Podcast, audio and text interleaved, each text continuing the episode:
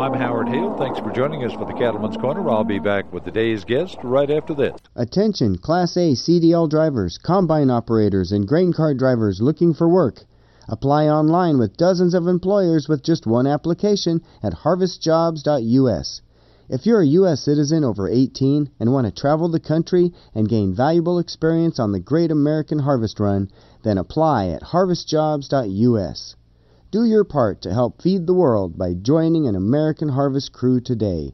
Visit harvestjobs.us. Cody Jorgensen, the cattle manager for Jorgensen Land and Cattle Company at Ideal, South Dakota, is with us again today. Cody, on an earlier program, you say you do some intensive grazing, move the cattle every three, four days. How tough are they to move? Once they get accustomed to what you're doing uh, with the grass, then they they desire to move. Um, and it doesn't take them really anything or any time uh, to move a group of, of, of pairs. Um, fresh grass or fresh picking for those cows is uh, is a lot like cotton candy for them. They just love it. It's really a neat thing to watch once they they get comfortable with uh, with and, and understand what it is you're trying to do with them.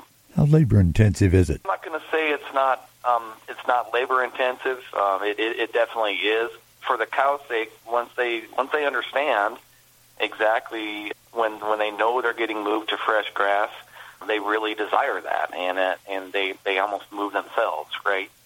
And so um, it, it definitely takes some time to get them to that point, but once they get there, it's it's really neat to watch. Um, they they really um, adapt to the to the fresh grass, and a neat process. Cody Jorgensen, Jorgensen Land and Cattle Company, thanks for joining us. Always great to have you along. May God bless. And you come back and join us again, won't you? I'm Howard Hale.